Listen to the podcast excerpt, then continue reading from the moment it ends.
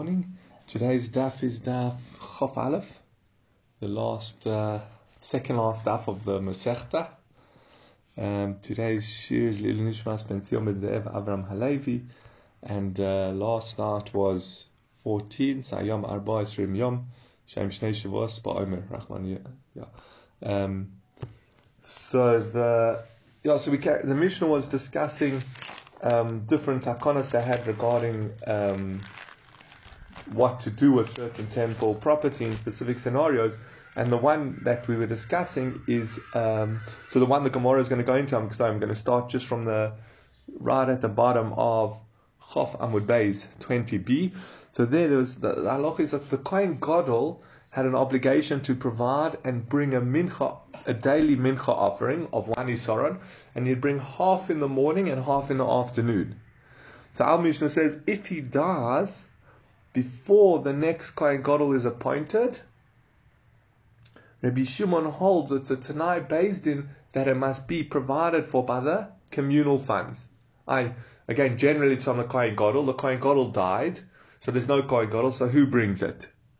So that's what um, Rabbi Shimon says that it is a Tanai beis din that it's brought from communal funds.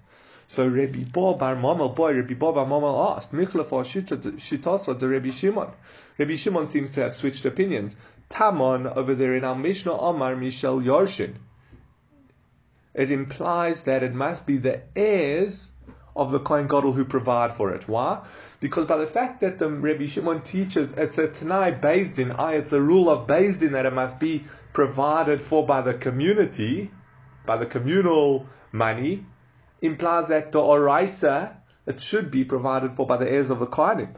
Bahacha in the Brisa just quoted a few lines before Omar Michel Tzibur. Rabbi Shimon says that it should be brought from the, the Tzibur. If you just look back a few lines, it says, um, where was it? Rabbi Shimon, Omer Eina Bo Ela Michel Tzibur, Shenemar Chokolam, Mi Shehabriosh Shelo.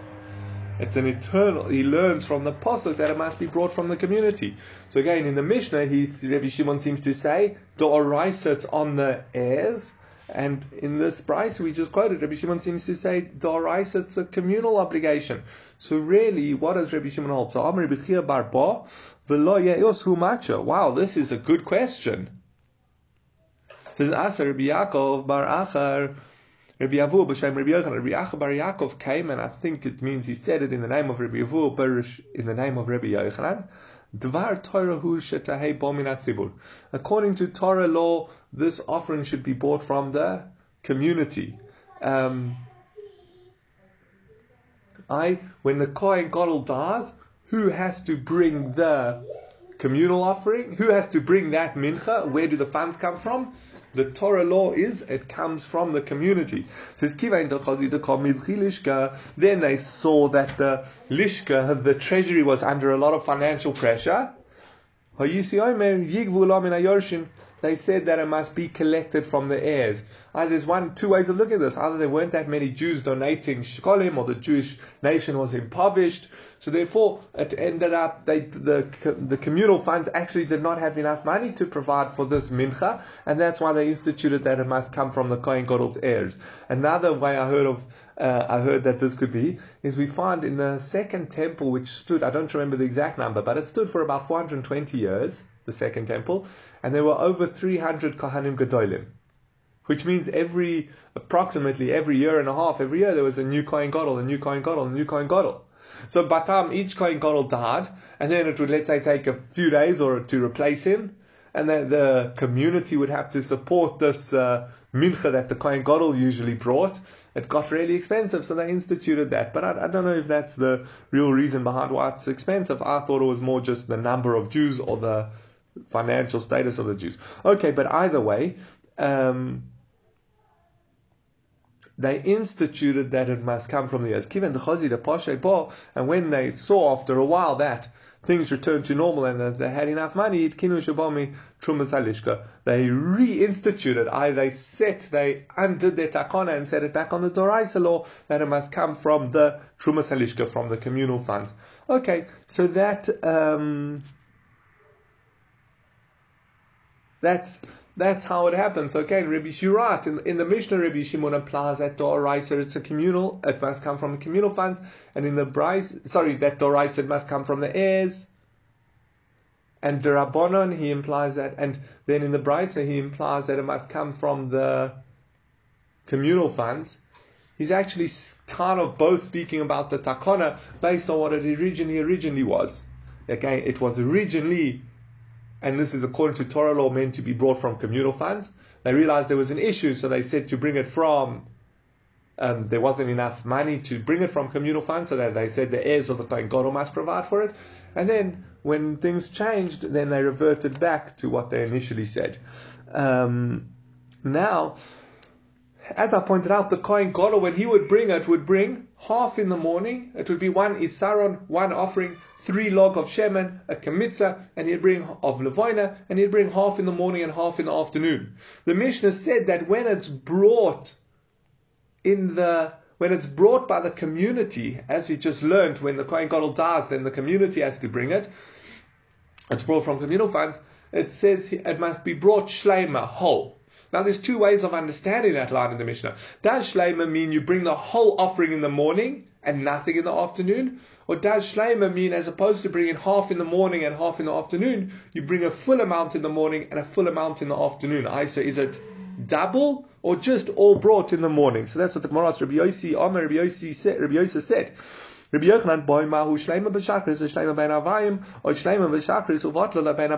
Rabbi Yochanan asked, do you bring it a whole portion in the morning and a or a whole mincha in the morning and a whole mincha in the afternoon? Or does it mean you just bring a whole one in the morning and you don't bring anything in the afternoon? So this is katay pashtalei. He thought about it and he gave the answer. He said, the Pasuk says, Minchas Tomid, it must be a consistent Mincha. What does Tomid mean? Every morning and every afternoon. That's what we know about the Korban Tomid, every morning. So he says, it must mean that you have to bring a whole in the a whole one, a whole portion in the morning, an isaron of flour, and a whole isaron in the afternoon, as opposed to again like the kohen gadol when he would do it would be half half. Now the Gemara asks, oh, what about shlosha lugin mahain, shlosha lugin shakris, shlosha lugin bein arbaim, or lugu mechza shakris, the lugu mechza bein arbaim?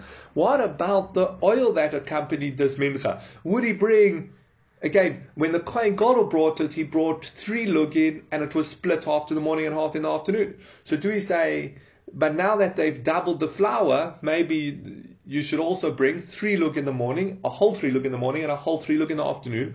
Or perhaps that's only specific by the flour where we have the drosha. Where there's no drosha, you can bring a log and a half in the morning and a log and a half. Uh, the, they would bring a log and a half in the morning and a log and a half in the afternoon, like the Kohen Gadol. So Amr of Chada there's actually another question we also have to ask. I'm going to change the gears a little bit, but it says, Komzin Mahain. And we can ask the same question about the Kamitz of Levoina. Do we say, Koimetz Bashachri is Koimetz Ben Abaim? He brings one full Koimetz of Levoina. Remember, Kamitz is that amount, the amount you can hold between your middle three fingers, in your middle three fingers. Um, Koimetz Bashachris, the Koimetz Ben Abaim. Same question. Generally, when the Kohen Gadol would do it, he'd bring a kamitzah of levana, and it would be split half in the morning and half in the afternoon. But we're doubling the korban mincha. So maybe we we bring a whole measure in the morning. So maybe the, the when they're doing it, when there's no when the after the Kohen Gadol died, you should do a full commit in the morning and a full commit in the afternoon. Or you can say no. The, this that we bring a whole one is specifically regarding the flour. But regarding the frankincense, and I guess the same case with the oil, you can bring half half. So Amr Yossi, Kulam Lamadnu Lekaimet Loi Miminchas Choyte says, did we not learn about the Koimet on the Minchas Shnei Koimtim, Afkan Shnei. How I understood this is just as over there, if you're bringing a double Minchas Choyte, you would bring two committers as opposed to the regular one. So, so to here, ma taman And actually, just as over there, it's a question whether you do bring a full kmitza or not, then so to here, it's a question whether you would bring a full kmitza with the morning one and a full one in the afternoon, or take one and split it half half. Um, so that's the so that um, it seems, you, however, you would resolve the question elsewhere, where it discusses the Levona Bar Minchas Choyte that you want to double, so too you would ask that, you would resolve that here. Omar Rav Chizkiah, Rav Chizkiah says, ah, I have a way to answer is, it's Kulam Lamanu Shloishes Lugin Loi Mitomit Shel Bein Arbayim. Well, actually, where do we learn that you bring three lugin of oil for the mincha? Is it not from the tomid, the afternoon tomid? So malahan and shloshes lugin, afkan shloshes lugin. Well, then just as over there it's three full lugin, then so to here it should be three full lugin. Um, okay, so that's uh, that seemed to answer. We've answered half our question, if I understood it correctly. The primary start of the question is when the Mishnah says that this Kohen, again, the Kohen Gadol would take one Isaron, mincha offering, worth three lug of oil and one kamitz of levana, and he'd split half for the morning and half for the afternoon. The Mishnah says if you, when the Beis Hamikdash is offering it on his on the when there's no Kohen Gadol because the Kohen Gadol died and they had not yet replaced him, then he brings a shlema, which we learned means that he brings a whole mincha offering in the morning and a whole in the afternoon, as opposed to splitting it half half. Then just we had two questions. What about the oil and the lavana? The oil and the lavana are not as clear because the pasuk told us to double the flour when it's being brought for a kohen gadol who died, but the pasuk didn't say anything about um, about the oil and the lavana. So do we compare it? We'd say, well, once we bring in a whole one in the morning and a whole one in the afternoon, we do the same by the lavana and the oil, or not? And at least by the oil, we seem to answer the question. The oil is learnt out from the tomit, so it would be a whole portion in the afternoon. Okay, then it says, then we go on to the next point, Shalo Yahei. It said that with the ashes of the paraduma, there's no me'ilah. I once you made the burnt the paraduma and had ashes, um, tonight beis din that there was no me'ilah. If you use those ashes as a ointment or something like that, as we'll see they used to use, then you don't transgress Me'ilah. Remember, Me'ilah is misappropriating temple property. So Rabbi Shimon Nachman Rabbi Yonasan Bedin Hoyoshem Strictly speaking, there should be Me'ilah. V'hein Gozru Shelo Yimalubo, and they decreed that there's no Me'ilah. Avahot Tani Chatas Malamed Shemalim Bo, Bo malim v'ain malim ba'afra. Oh, ah, but doesn't the pasuk call it a korban chatas to teach us that there is me'ilah? How can Chazal just come along and say that there's no me'ilah on these ashes? The pasuk calls the paraduma chatas, a, a korban, and we know that there's me'ilah with the korban. So the Gemara answers no. It's specifically with the cow when it's, I guess, shechted, but once it's burnt into ashes, there's no further me'ilah. Um, Amr Bivor, Rabbi Avo explained, Berishoina hoyu mishtashkin bovanoisin also al makosayim. At first they used to treat the paraduma carelessly, like disrespectfully, and they would use the the ash of the paraduma to put on their wounds and stuff. Oh, they were very flippant with it. Because Rishamalu Bosa Chazal came along and said, okay, we make an exile that you transgress Me'ilah with it. Kivain Shenegdaru, Shenigdaru, once they um, saw that the Jews set up a fence, I they weren't so disrespectful anymore. Gozru Shalo Yimalu, they made a decree, Yimalu bore that there was no um, with it. So very, so what, so what are we saying again? Strictly speaking, it seems that there is no me'ilah. But Chazal saw that people started treating it like regular ashes. And they didn't want people to do that, so they did have some aspect of Kedusha, so they they said there's Ma'ila when they saw people were behaving responsible, they reinstituted back to the initial takana. And just interestingly, why would people um, what's the problem with saying that there is Me'ilah? So how we learned is that there's no Me'ilah, and then Chazal came and instituted that there should be Me'ilah. And then they took away that institution. Why should they take once they've made a gzeira that there's that there is me'ilah on the ash of the paratuma? Just leave the gzeira. What's the problem with leaving that gzeira? That as soon as they saw people were careful, they took away the gzeira. So I think one answer could be is you is it something that people had to use? They had to get this paratuma sprinkled on. If any kli came in contact with the mace, or at home, if it there was a mace in the house, they then a whole lot of their kalim are tumas meis from ohel, and they have to get them purified with the sprinkling of the paraduma. A person himself who becomes tumas meis tome from a corpse has to have the paraduma sprinkled on them. So if there's an issue of me'ila, people are going to be hesitant to purify themselves. It's like, yeah, I know I can go to Din and get my, go to the Beis Hamidrash and get the paraduma sprinkled on my knife and it will become tar, but there's me'ila and isn't that? So it's like a little bit contrary. Is on the one hand you have to use it, but on the other hand there's me'ila, so it might cause people to not get their kalim purified, so therefore they took away me'ila as soon as that they saw people were behaving responsibly with it. Okay, then the last point of the mission was va'ala kinim. It says that um, what happens? I mean, and this we, this this discussion actually we saw the other day. I think it was Friday or Thursday or Friday. Um, if you find money between the kinning box, the two kinning box, the donation bird box and the obligatory bird box. Now remember the problem was with the obligatory bird boxes, one is a chatas and one is a ola. And the Mishnah taught that you take that money that you find between the two boxes and you put it in the voluntary offerings. So then we had a problem what about the woman who put the money in the obligatory? What if there was a woman? I mean, we're in doubt, so we don't know. But let's assume that there was a woman who put money in the box, in the kinin box, in the obligatory box, and now you've taken that money that you found on the floor and put it in the nadova box. She's not going to have a chatas offered for her. So we said no, and this is one of the things Rabbi that was taught in our Mishnah is that no, the person who has the contract to provide the birds for the Beis Din. So it's a machlokes. The one opinion says they must buy a new one from him. Um, the communal funds, since they know that there could have been a chatas bird that needs to be offered, they have to buy another bird. Aye, so that money that they find goes to Nadova, but they still have to replace the chatas bird. And the other opinion, okay, fine, it might not be on the communal funds to replace that bird, but it's at least on the contractor who has the contract to provide for the the birds for the base Beis Hamikdash, so he would have to replace it. But either way, we see that you have to replace that. And that's what the Gemara just highlighting this point. He says.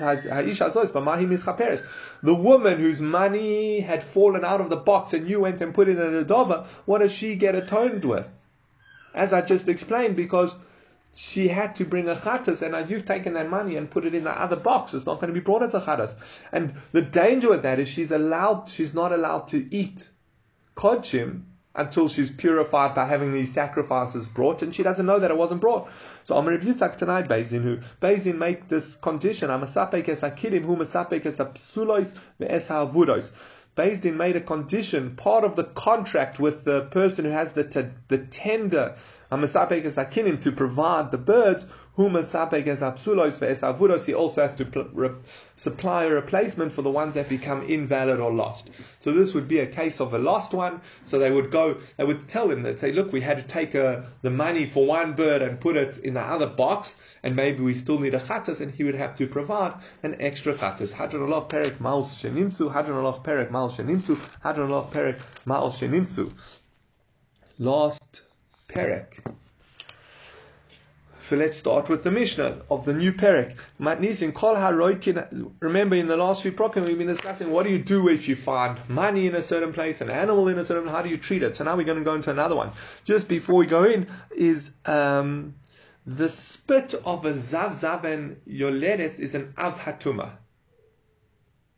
So if you find spit on the ground, most people are not zav zavidas or nidas men or women who have that a certain type of discharge, or a woman who's a nida, and therefore most spit is tor. However, Chazal said there's a significant number of people who are tome, and therefore any spit you find should be treated as tome, as an avhatuma. That difference, just to remind us, is going to become more relevant as we go into the next Mishnah. But the difference between an avatuma and a vlaratuma is an av would be able to make other people and other kalim tome, which means if someone stands on the spit of a zav zav or, or nida, they would become tome and they would have to go to mikveh to purify themselves. Or if uh, the spit landed on a kli, on a utensil, it would also become tome and they would have to go and purify it. Um, um, Again, if it's from a regular person, then it wouldn't be a problem. So how? So that's the general rule: is that any spit is always considered tome, but it says kol aroikin and nimtzoim Yerushalayim toharin. However, if it's found in Yerushalayim, we treat it as tohar. Chutz mishel shuka elyon divrei Rabbi Meir, except for the upper market, according to this is the opinion of Rabbi Meir. So we'll discuss in the Gemara what's why that upper market is different. But basically, all spit in Yerushalayim is an exception to the rule. You can assume, I guess, people in Yerushalayim were much more careful about tum and tahara because they would be going into the Beis Hamikdash, etc. So the spit found in Yerushalayim, you can assume is Tahar. Rabbi Yossi Omer, B'shar kol yamois hashana she be'emsa tmeim b'shebitstidim tahirim b'shas haregel she be'emsa tahirim shebitstidim tmeim. Let me read this whole phrase, and then I will um, explain it. So according to Rabbi Yossi, he says no. During the rest of the year, in the middle of the road, it is tome. The spit there is tome in the sides of the road it's tahor. At the time of the festival, in the middle of the road it's tahor, and on the sides it's tame. And the reason is Hamiutim is talking and started because the minimum are those who the fewer, whether they were tahor or tame, would be moved to the side, would move to the side of the road. What's the explanation here? So Rabbi Yossi holds that no, during the rest of the year, Yerushalayim is like any other city. There are many, many people who are tame and they walk around and they go getting on with their regular life. But they would be walking in the middle of the road. People who wanted to go to the Beis Hamikdash would be careful and they would go to the sides of the roads. Therefore, any spit found in the not necessarily that a majority of people in Jerusalem were Tome, but a significant minority, a significant number were Tome. Therefore, in the middle of the road it would be Tome, and anyone on the side, the people who wanted to stay Torah would be careful to stay on the side of the road, but therefore also spit on the side of the road would be considered Tahar. However, at the time of the festival, when you have the whole Jewish nation, or majority, a huge amount of the Jewish nation going up to visit the Beis Hamikdash, they're all going to make sure to be Tahar because they're going. That's why you go on the festivals. You have an obligation to go to the Beis Hamikdash. So most people in Jerusalem at that time of the year would be tahar, and they would be walking through the middle of the streets. And the people who were tame would go to the sides of the street to not mitame, to not transmit their tumah to those who were already tahar. And that's what. Um, and that's why in the middle of the street you can assume, at the time of the festivals, you can assume it's Tahar, but on the sides of the street where the few people who were in Yerushalayim were Tame, it, you would have to treat any there as Tame. Okay, now, how do we treat vessels, utensils found in Yerushalayim? Any vessels found in Yerushalayim, derech yeridah lebeis tameim. If they found on the way down to the mikveh, they were tamei. But derech aliyah tahirin. And those found on the way out from the mikveh were tahor. Because they had different paths for going down into the mikveh and up to the mikveh. I, in Jerusalem, again, they had to be much more careful with tum and tahara, as there were many sacrifices being eaten throughout Jerusalem, etc. Because remember, all Kodesh Kalim could be eaten throughout Jerusalem. So their mikvahs were built with a what's it with an in with an entrance and an exit. So if you found a kli on the way into the mikvah, I in the entrance on the path and the steps by the entrance down to the mikvah, then it would be tome because you could assume that's why it was being taken to the mikvah. And when you find it on the way out of the mikveh, well, then you can assume it was put in the mikveh on the on the thing. So that's the um, that's the reasoning behind this. Interesting enough, it seems a kli found in the whole of Yerushalayim, uh, at least out, even if it's a 50-50% chance, you can consider it tahar, probably because sofek tuma b'shus harabim is tahar, so you consider it. But on the way down to the mikveh, from the entrance of the mikveh till the mikveh, and not yet on the path going out of the mikveh, well, that's all. That's as we'll see in the Gemara is muchrak. That's almost clear. That's telling us it must be tama. Otherwise, why would it be on that path? Rabbi Yossi Omer, no, kulan tahir. Rabbi Yossi says they're all tahir. Chutz minas. Except, um, why would he hold they're all tahir? Because who says that was the kli that they were taking down to the to the mikveh? Maybe he was carrying two bowls, the one for the mikveh and one for another reason, and the one that you found is mikveh. There's a majority of kalim would be tahar, and there's no gzeira anywhere in Yerushalayim that any kalim are tamei, misafek, out of doubt. Now the Gemara says chutz, except for the following. Minasal ham hagreifa v'hamaritza ham yuchadim lekfaros the basket, the hammer, so magrefa, the shovel, and the hammer for the used in the graveyard. Those are different things. The basket would be used to transport bones in the graveyard, the shovel to dig graves, maritza, the hammer. That's a discussion, but I think the easy explanation was, was used to crush stones um, when they were digging graves, etc those are designated for the graveyard, so those you assume are tome. Okay, new point. Um, but again, regarding things found in Yerushalayim, Sakin Shanim says Biyud Dalid.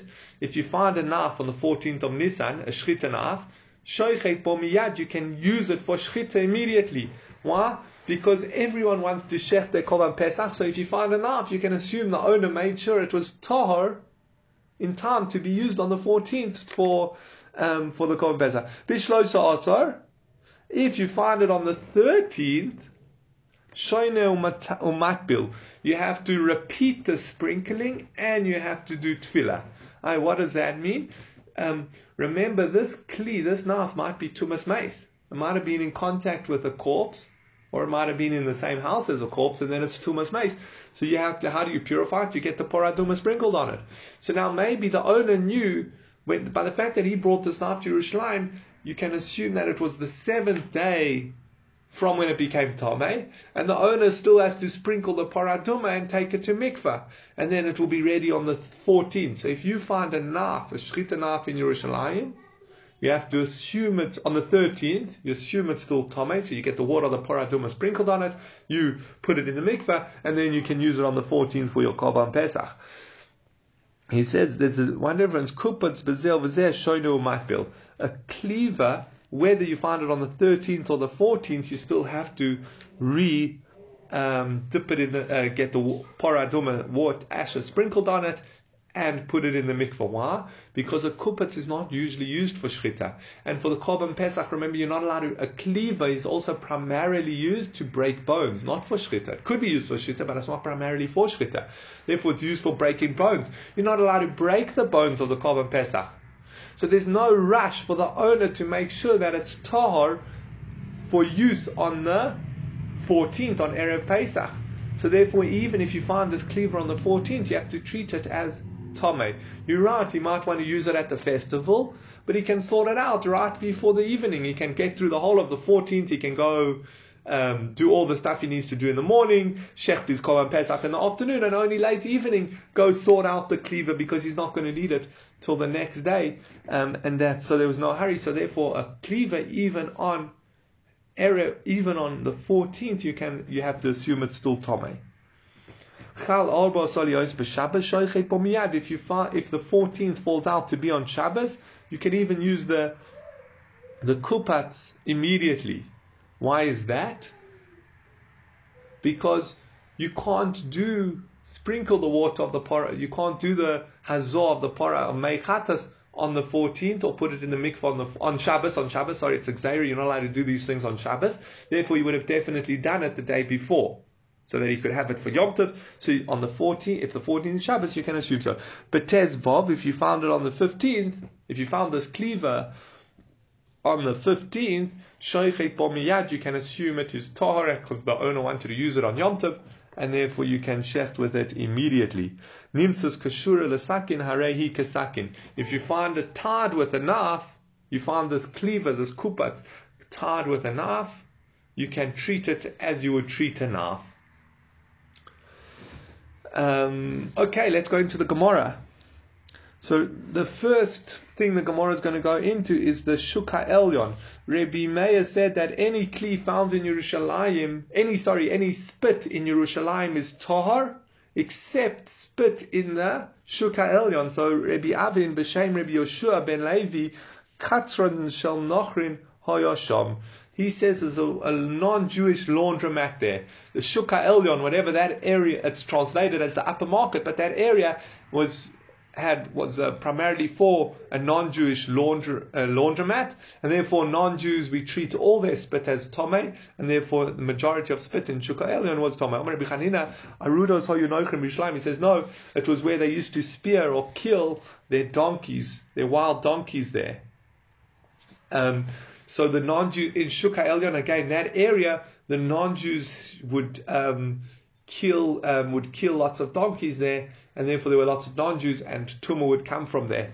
And just interesting, why would they kill them? So they would kill them for lion. Why would they be killing these donkeys? Um, for their lions, for their gladiators, for their circuses and theaters. So that's what they were killing all these donkeys. Um, just uh, by the way, once we mentioned these donkeys that were being killed in Shuka Elyon, says ad They would these oile regalim were sunk in blood up until their knees. They came before the chachamim to see, are we tome now? And they didn't say they have to do anything either. Were treated as tar. I don't think it means literally that they, there was so much blood going around from this up this market where they were killing all these donkeys for their for their lions, for their to feed their wild animals. I don't think it means literally they were working up to their knees, but so many people basically ended up stepping through this blood or in the blood, and therefore they were worried, are they tome? Now this is based on a question, we're going to go into the discussion now, so I'll just give the background. We know that an avela, the flesh of an avela transmits tumah. So a dead donkey would definitely, a size of it would transmit tumah. We also know that parts like the bones and the sinews, etc., that are not edible, do not transmit tumah. What about the blood? Do we say the blood transmits tumah kind of like the flesh? Or do we say no, blood is like those inedible parts, like the bones and the sinews, etc., and it does not transmit tumah? So here we see we had all these Jews walking through blood when, on, when they were going up to the festival, and the sages didn't tell them to clean, to to purify themselves. We see that it's not a concern. The blood of um, the blood of um, must be tar. Um, Let's let's see this discussion now. Rabbi Simon b'shem Rabbi Shua ben Levi Mishal beis Rabbi sevituras Mel Mishum. There was a Rabbi Simon in the name of Rabbi Shua ben Levi. He said there was an incident in the house of there was a, a case happened in the household of Rabbi that a donkey died, and they said that the they said the blood is tahor, it's not a nevela. So Rabbi Lezer shol the Rabbi Simon ad kama velo agve. Agine. He asked him, How much? How much blood was it?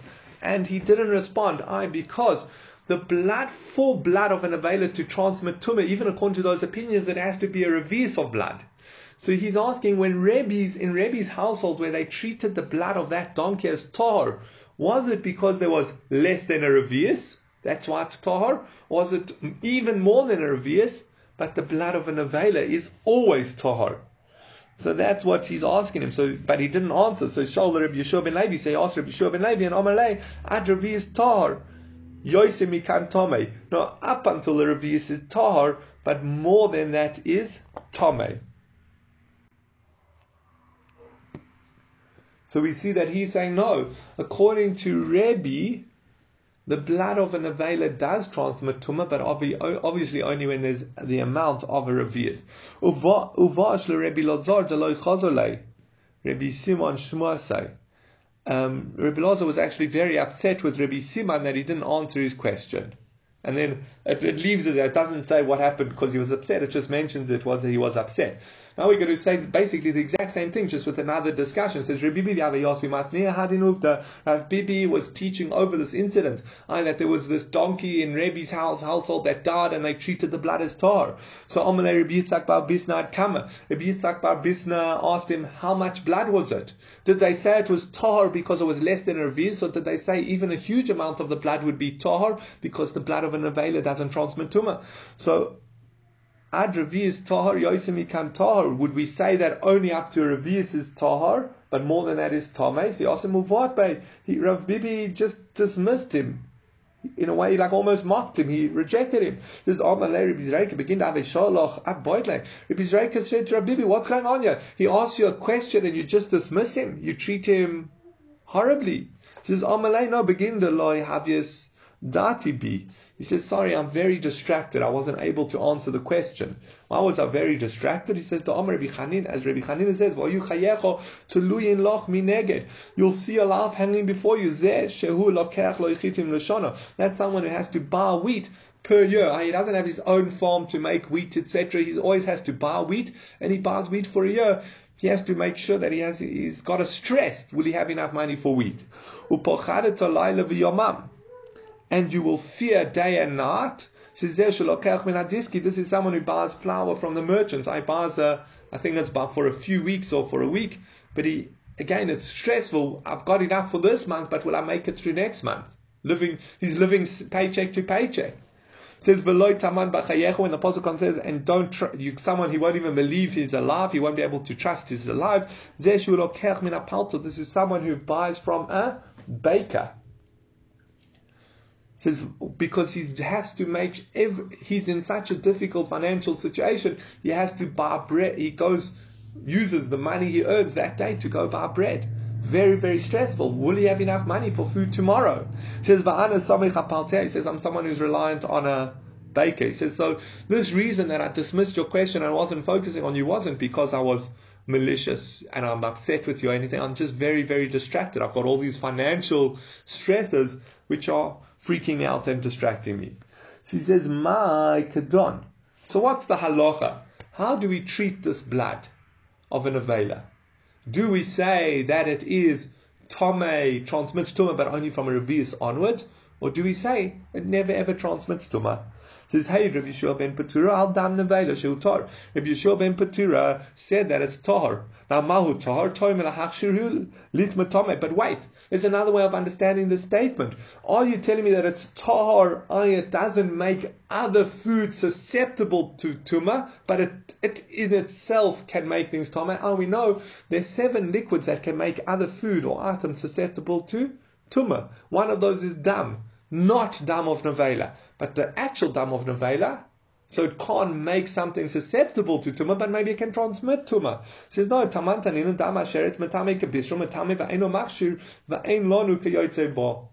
Says, well, I've got an answer to your question. It says the blood of a sheret transmits tumah like its flesh. And it doesn't make things susceptible to tumah. And there's nothing similar to it. I, we see that only dam asheret transmits tumah like flesh. Dam nevela does not transmit tumah like flesh. He says, no, that's not a good answer. He says,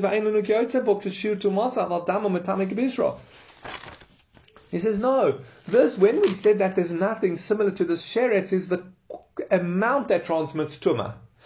the blood of a sheretz, even a what's a barley grain or a lentil, a, a, a lentil sized blood can transmit tumah because it's like the flesh of a sheretz that even a lentil size can transmit tumah.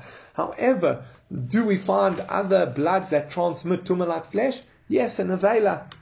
So that we've got two ways of looking at this. Again, we're still a bit stuck. We've answered all the proofs and the questions we've had, but we haven't resolved the issue. We haven't proven it conclusively, but we haven't resolved it. Again, do we say that the blood of a sheretz transmits tumah, but only in a revius? Or do we say that the blood of, a, of an Avela, sorry, blood of an Avela, never ever transmits Tumah? So, Rabbi Yossi, Pligi Bo Train Amorai. Rabbi Yossi says it's a Machloikes Amorayin.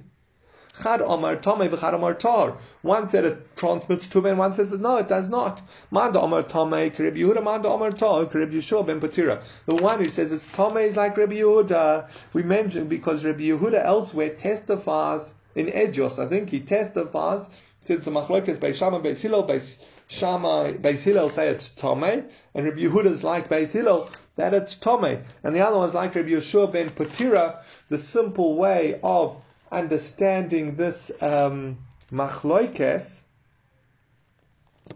is that um, Rabbi Yeshua ben Patira said when Rabbi's mule died and they said the blood is tahor, it was tahor in all circumstances. It makes much more sense to say that ben, Rabbi Yoshua ben Patir is not saying it's tahar because it's less than Ravi's. He's saying it's tahar because Rabbi's household held that it was tar. Omer Rav Avdumi, the man Nesina, the Yeos Divrei Rabbi Yehuda, but Rabbi Yehuda actually makes more sense.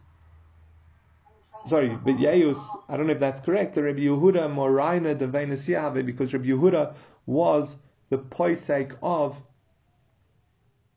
Rebbe's household. So you must actually say when he said Tome, he meant um, Tome completely.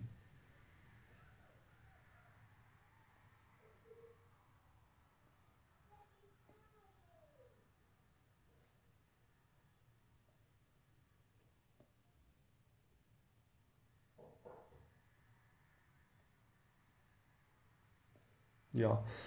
So it seems, I, don't know exactly at what point in history they resolved this machlokes, but we see that it, it, it, did stretch because we have Rebbe's household, they treated it as Tome, according to Rebbe Yehuda, we just learned.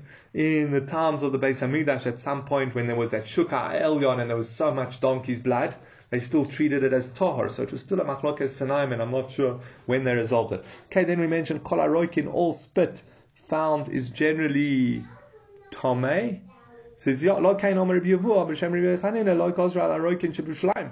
But wait, didn't Rabbi Yavu in the name of Rabbi Yossi ben Chanina say that they did not make a decree against all the spit in Yerushalayim? you're right, there is an gzeira that spit is viewed as Tome, as an Avatum in case it came from a Zavzavor a Nida or I guess non-Jew, it's considered Tome. But in Yerushalayim they didn't make that gzeira. It says, and it makes sense not to make that gzeira because it will cause so much trouble. Because remember, if it's really Tahar and someone accidentally carrying their korban that they're going home to eat stands on it, they become Tome and their korban becomes Tome and you end up destroying korban unnecessarily. So it makes sense that they wouldn't make the gzeira in Yerushalayim. Says. Sorry, so this is specifically regarding the Shara Elyon because Rabbi Meir said the whole of Yerushalayim is Tahar. Oh, but you said Shara Elyon is Tomei. Says, yeah, Shara Elyon is different because, sorry, not Shara Elyon, Shuka Elyon, the market, the upper marketplace is different because there were non-Jews who worked there. Non-Jews are Tomei. Oh, ah, but Shari Atmei Mahalchin Shiboilet Batorim Mahalkim in Atzad. We explain according to the other opinion, Rabbi Yossi, that the, during most of the year the Tameh people would walk in the middle of the road and the Tar people would walk on the side. Vahatahor, just switching the gears, Vahatahor Mahalkim Stam. Vahataharav Omrim Lahem Pirushu. Those who were Tame would just walk normally in the middle of the road, and those who wanted to stay Tahar were like, no, no, careful, careful, I'm trying to be Tahar, I'm trying to be Tahar, so that they didn't bump into them. B'Shas HaRegel, at the time of the festival, again, now where every Jew is coming up to go to the temple, HaTahorim Mechalchim B'Shilos, the Torah people would walk in the middle, Vatmei Machalchim Natzad, and the Tameim would have to walk on the side of the road, or out of respect, they'd walk on the side of the road. The Hatahorim Mahalchim Stam, the Torah people would just walk normally. Vatmeim Omrim Naim Perushu, and those who are Tomei would say, Be careful, be careful, I'm Tomei, don't touch me. So that's um,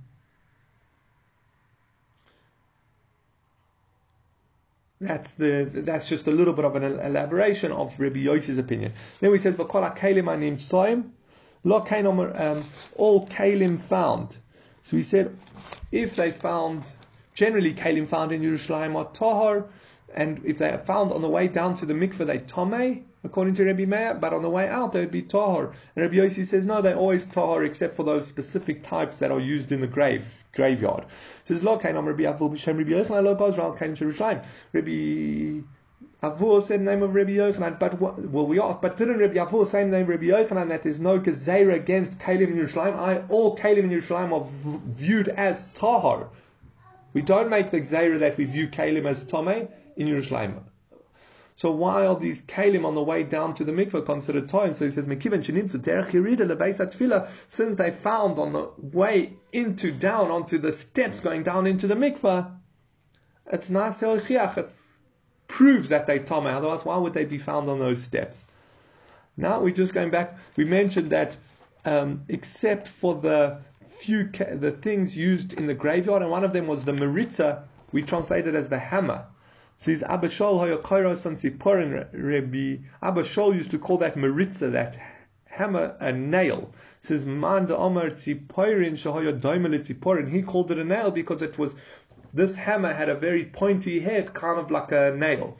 Man de Omer Maritza, the one who called it a maritza, which literally comes to the language of crush. Shemaritza is a even lebeis akforis. It would crush the stones for the graveyard. Now, our Mishnah said that if you find a kupitz tied to the knife, so just as on the 14th of Nisan the knife is tahor, the kupitz tied to it is tahor. Tani, but we learned in a brisa hasaking shurala hareizu kamoisa. The knife tied to the kupitz is treated like the kupitz. So wait, what's going on here? We have our Mishnah says you treat you have a kupitz, a cleaver, and a knife tied together, which separately on the 14th of Nisan the knife is treated as tahor and the kupitz as tome. But if they tried together, the Mishnah says you treat the kupitz like the knife. The Brisa says you treat the knife like the kupitz, that is tome. So what? Which one is it? So, the, so Rav Chaim Kanievsky explains. He says no, the way that they would tie it you could tell which was the main one on the bundle. Was the knife the main one and the kupitz just attached to it? Was the kupitz the main item of that uh, thing tied together? So you look at the way it's tied and you go after which one is the main one. Okay, let's do the next Mishnah. Halacha Beis of this parak, I think the second last Mishnah, uh, third last Mishnah, says of the Masechta. Man in paroiche nitmas tuma machvilin oisa bifnim oisa miyad. If the paroiches, let's just learn this as the cloth hanging between the sanctuary and the, the, the Kodesh and the Kodesh HaKadoshim, the, the cloth hanging between the area, the Heichal, in the Heichal, where, you know, the menorah and the Shulchan, etc. were, there was a cloth hanging separating between the Kodesh HaKadosh and the Holy of Holies where the Aron Kodesh was. So this, not cloth, curtain, sorry, curtain. So this curtain, if it became Tome from a Vlad Hatuma. Now Vlad Hatuma is generally what we would call at least a Rishon. And generally a Rishon cannot make Kalim Tome. Cannot make items Tome. It can only make food Tome. So what's happening here? The that we're treating it, that it says. So there's a gzeira that liquids can make kalim tome. And the reason is because we know there's certain liquids that, like spit, we saw in the previous Mishnah, spit can be an avatuma. So, and there are other liquids that can also be an avatuma. So they said all liquids Durabonon would make things tame. But therefore, but it's not a real tumah, it's only Durabonon. Therefore, it does, we don't treat the curtain as properly tame that you have to take it outside of the Temple Mount. If it was properly tame, you're not allowed it in the Beis Hamikdash complex, you have to take it outside of Temple Mount. So it's treated matvilin or bifnim. You could tovel it in the mikveh in the Beis Hamikdash. Or machnisin or somiyad, and you don't have to wait for nightfall. Remember, most things that become tame only become, you put them in the mikveh, and even if they've been in mikveh early in the morning, whatever time of day you put it in the mikveh, it only becomes properly Torah at nightfall. You don't have to wait. Again, that's all these two dinim that you don't have to take it outside the Beis Hamikdash, you can retire it in the mikveh in the Beis Hamikdash, and also you don't have to wait for Harev Shemesh, for sunset. That's all to do with this law because it's only Drabonon, really a Vladatuma. Let's say a person who touched a sheret, or a kli that touched a sheret, becomes tome, that can't make other people or kalim tome, but if it's liquid, then it can, but only drop on it. Okay, v'shenitmos ba'avatuma, however, if it becomes tome from an avatuma, matvinin also b'chutz, you have to take it outside of the temple mount. And one second.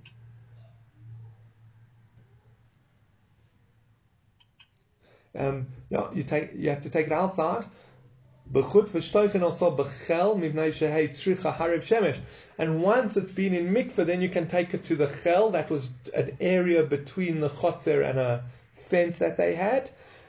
Because you need to wait till sunset before you bring it back in. So if it became properly tome, again, tome things are not allowed in the temple, so you have to take it all the way out. At least I, am not clear here. Is it onto Temple Mount or even outside of Temple Mount? But then you could, and then once it's been in mikveh, you could put it in the chel, but you can't go further in because again you need to wait for harev shemesh. Im if it was a new one, al gaga ames melachto If it was a new curtain that they had just made, then they would hang it on the roof of the colonnade where everyone all over Jerusalem would be able to see it and see how beautiful they made it. Now we're just going to discuss some of the aspects of it. Rabbi Shimon Rabbi Shimon ben Skan.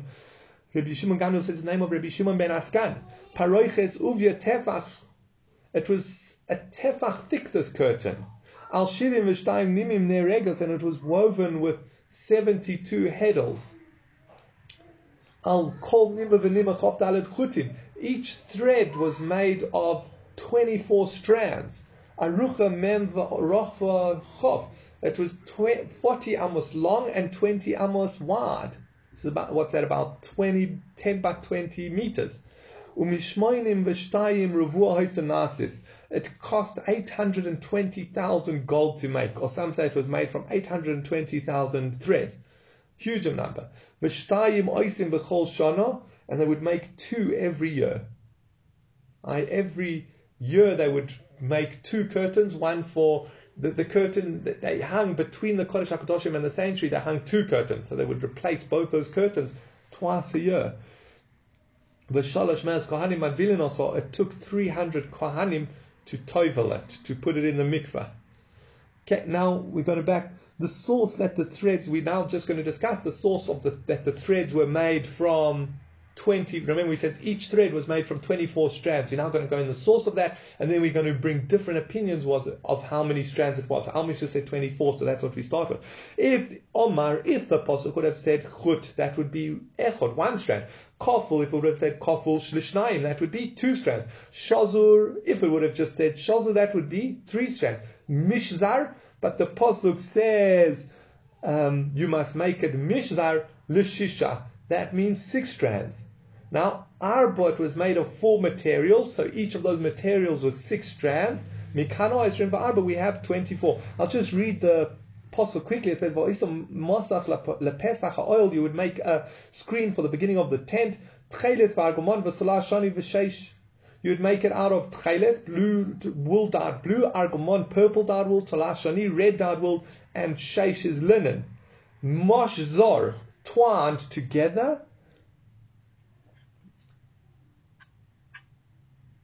um, Maaser came the work of a weaver, of, of an embroiderer.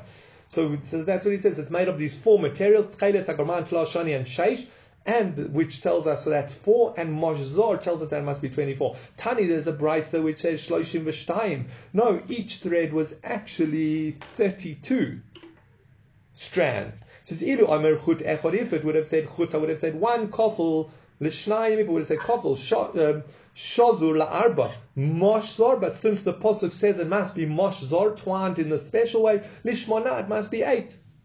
Arba, now eight, so each thread is made of eight strands, and arba, and there are four types of threads, as we said, tchelis hamon, shlashani v'sheish, mikan hu, tlisin tartin, tilsin v'tartin, we see 32. Tana, there's another bride which says arba ushmoina, each thread was made out of 48 strands. Why? Il Omar Chut Echor, if it would have said Chut, that would be one. Kofel, if it would have said Kofel, it would have been Lishnayim. Clear, if it would have used the word clear, it would mean three.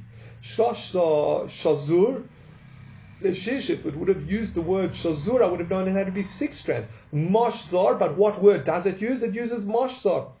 Lishnayim also, that tells me it must be, must be 12 strands. Arba'ah, and we know that there are four of materials. Mikanu arbin so we see 48 strings. Okay, so that's the that's the source of how many strands were in each thread to make this special curtain. It says kosav echad. One pasuk says maaser roikav, kosav echad maaser choshev. One says it must be the work of an embroiderer, and one pasuk says it must be the work of a designer. Now, what's the difference between maaser or choshev, well thought out?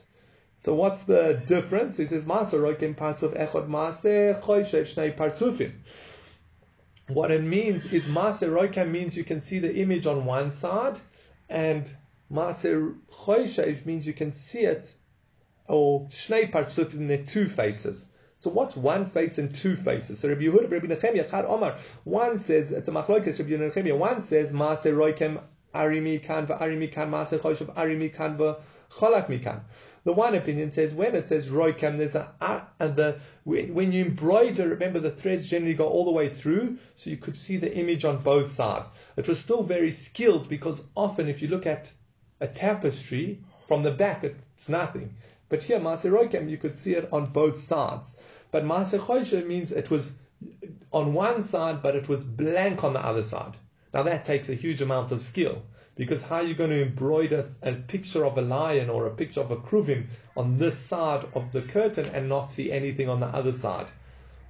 So that was a huge skill. The Charona and the other one explains it slightly different. He says, oh, Oma Maser Roikam Arimikan, Mikan. No, Maser Roikam means there was a lion on one side and it was blank on the other side.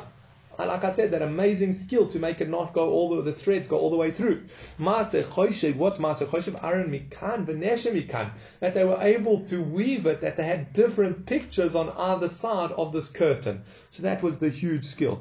Then it says, Bishmonim Shaim Rivua Haisanasis. It was made with what's it? 820,000. I said it cost 820,000. And now the pshat is not rivua as in um, it, it wasn't. Ma- it was made by 82 maidens took to to sew it. But either way, Rabbi Yitzchak by Bizna b'Shem Shmuel Guzma, it's an exaggeration. Tamantanina, we also learned over there. Sometimes the pile of ash on the mizbeach was 300 kur, a huge amount of ash on the Mizbeach, and Rabbi Yossi, Rabbi Bun, B'Shem Shmuel, Guzma, it's an exaggeration. I, when Chazal come along and say that this curtain cost 820,000 gold coins, or that they say that it took 300 Kohanim to tovel it, that is an exaggeration. Um, interestingly enough, yeah, we generally find that Chazal sometimes when they wanted to say a huge amount, they mean exaggeration. And I'm going to extend that and say when we read in the previous Mishnah that they were wading through this donkey blood to get up to the temple, I don't think it means literally there was that much blood. It means that there was a lot of blood, so there would be a lot of blood in the streets and the gutters, etc. And when people would walk around, they'd end up going in that blood, but not literally knee deep. But either way, we see that they used um, a guzma. Okay, and we'll leave it there for today, and we'll do the last stuff tomorrow.